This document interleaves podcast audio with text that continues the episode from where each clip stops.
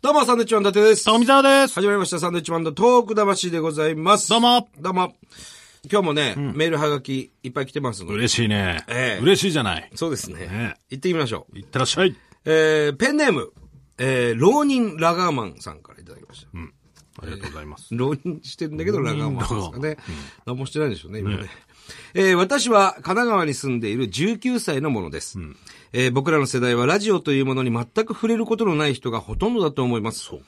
えー僕も今まで全く興味がなかったのですが、ポッドキャストで東北魂があるのを知り、試しに聞いてみると、テレビよりも近くに感じて、ラジオってテレビよりも面白いって思いました。そうなのよ。何そうなのよ。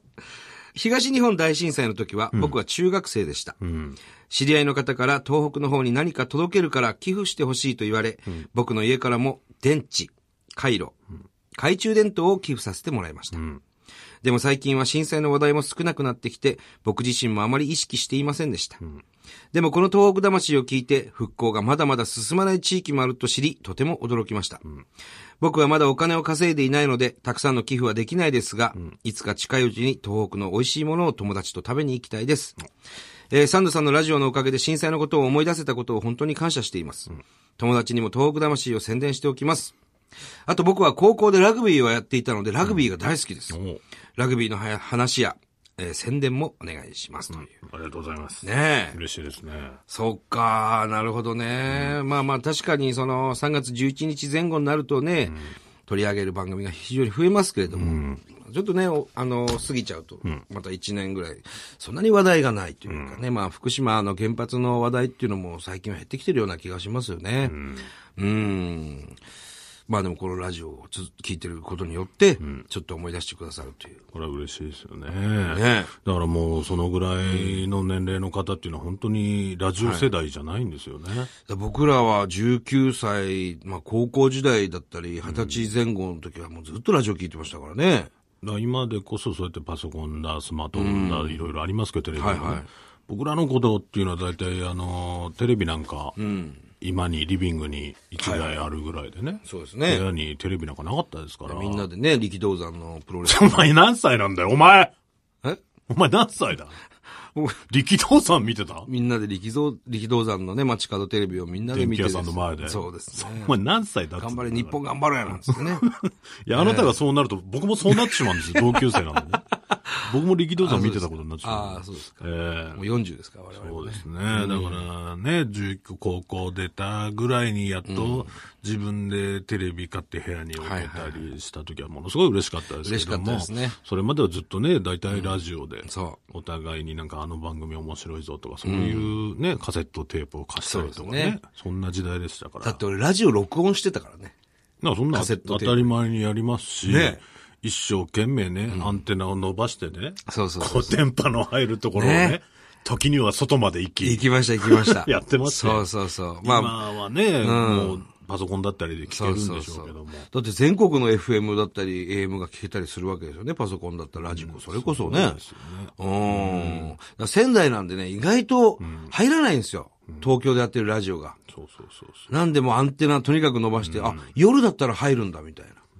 ね、うん、そんな聞き方う。してましたよヤングパラダイスとかさ、ヤンパラ。ザーっていう中でさ、聞いてたね。あの、僕はあの、社会人経験もあるんですけど、車の中は常にラジオでしたね。まあいいですね。ええ上な上柳正彦さんのポップン王国とかね、聞いてましたね。本当に。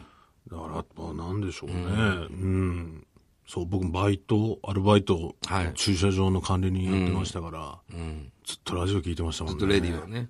だからお客が来るともうイライラするんです よね。や、そういう仕事だろ、といい話、面白い話の途中でね。まあまあまあ、そういう時もありましたけどね。ラジオ聞きましょう、皆さんね。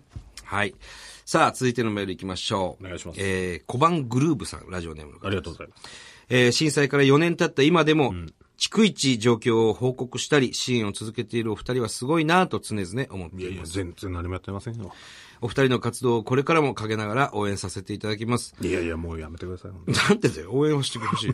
話は変わりますが、はいお二人はショックをどのように乗り越えていますかショック。ショック。えー先日、好きな女の子に告白をして振られてしまいました。ほうほうほうこのショックを乗り越えたいのですが、いまいち踏ん切りがつきません。えー今年受験を控えているので、ずるずる引きずるのは嫌です。お二人の経験談やアドバイスをお願いします。ああ、好きな、でも偉いよね、好きな子に告白するっていうのは。まあ、伊達さんはね、常々好きな子には告白しろって言ってます俺はもうかなり口をね、酸っぱくして言いますよ。好きな人がいるんだったら、もう好きって言いなさいと。もう当たって砕けろ精神でね、特に学生時代、中学校時代、高校時代なんていうのは、いいんですよ。どんどんどんどん言って。うん。俺は言えなかった方だから、それはだからちょっと後悔してる。後悔してますね。言っときゃよかったなと。別うん。にまあ、どうせダメだったんだろうけど。叶わうなくても。ん、そうそうそうそう。うん。でも、後にね、30歳、40歳になってる時に、その、同窓会みたいな感じありますから、その時にまた、あーあー、あの時、あの子に振られたんだな、とか。ね。嫌じゃないいや、嫌じゃないんですよ、それがもう。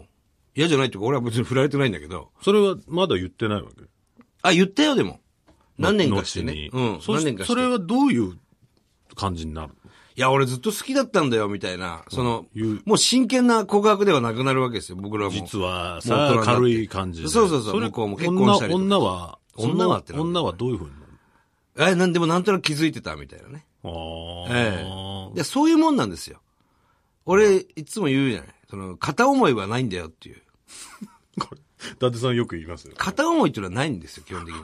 あ、あの子好きだな。いや、あれですよ、テレビに出てる、例えばアイドルが好きになったりとか、その、接してない、要するに憧れのね、人を好きになるっていうのは、お互いの存在が分かってる状態で。そうそうそうそう、うん。例えば、同じ会社にいる、同じ学校に、同じクラスの、クラスにいるとか、そういう子に対して、その、片思いっていう場はあるじゃない自分がそう思うときって、それは片思いじゃない。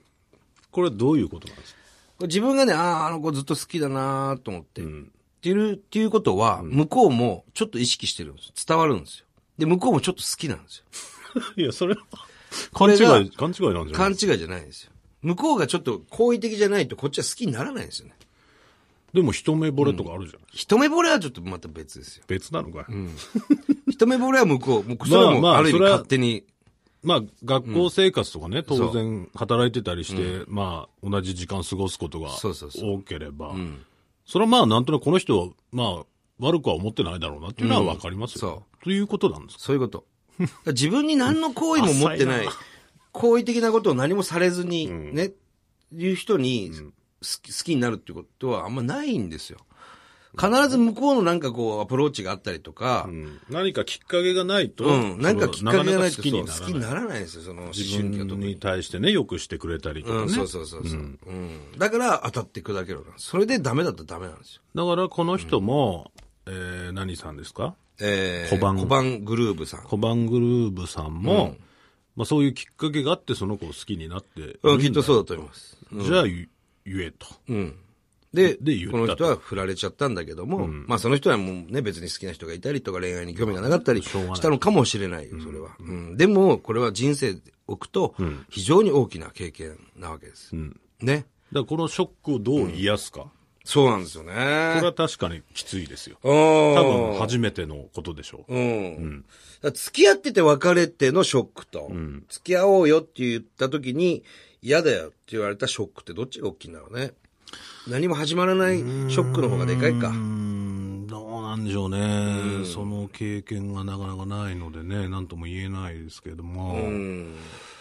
まあ、まあ、ほん正直、その、まあ時間っていうのはもちろんかかるましあ時ね。間はね、解決する,、するのに一番大きいですよ。うん。で今、この子は、どれぐらいなんだろうね。今、いくつなんだろうな。年齢が書いてないんでわかんないですけど、受験がどうのとか書いてなかった今、今年受験を控えてるので、ずうず書ういてる。まあ、だから10代。 10代、中学校生なのか、高校3年生なのかみたいなことなんでしょうけど。うん。でもね、いい経験だと思うよ。そんなの、その経験を糧にするしかないんですよ。そんなシまョあ、ック僕だったら、その、その女性に対してね、まあ、不幸になれってあ、もう最低の考えです。思いますよね、これは。俺ずーっと好きでいいと思うよ。まあ、好きなことはあるでしょうけど、だってそんなさ、ただ不幸になれって思います。いや、やだわ、そんな、本当 に。常に不幸であれって思いまいす。や、もう本当最低ですよ、そんなアドバイスは。だけど、何かしないと、どっかに何かをぶつけないと、その、拭えないわけですよ、そのショックを。もちろん、ね、本心としては付き合ってほしかったし、ね、幸せになってほしいけど、だけど、これぶつけたいわけですよ。ぶつけ、本人にぶつけなくたっていいでしょ。いや、本人に直接ぶつけませんよ。ずずっと思ってるだけですから。こいつ不幸になると。いや、もう最悪だわ。だけど、でも好きなんでしょだけどもう薄れますよね、それは。あ、嫌いって言われたら、あ、嫌いっては言われてないかもしれないけ嫌ど。とは言われないでしょうけど、ちょっとごめんね諦めなきゃいけないわけじゃないですか。また行く人も俺いは諦めなくていい派。いるでしょうけど、僕はもうそれ、それもう次に踏み出せなくなるのが嫌だから。それ嫌いになれないでしょ。いや、嫌いにはならない、なれないかもしれないけど、嫌いになるんですよ。それ難しいわ。じゃないと自分がダメになるから。だからお前不幸になれと。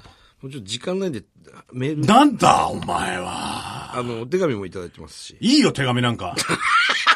お前が毎週募集してんだろうが。お前も不幸になれよ。わあ最悪だよ。こいつ最悪だよ。本当に。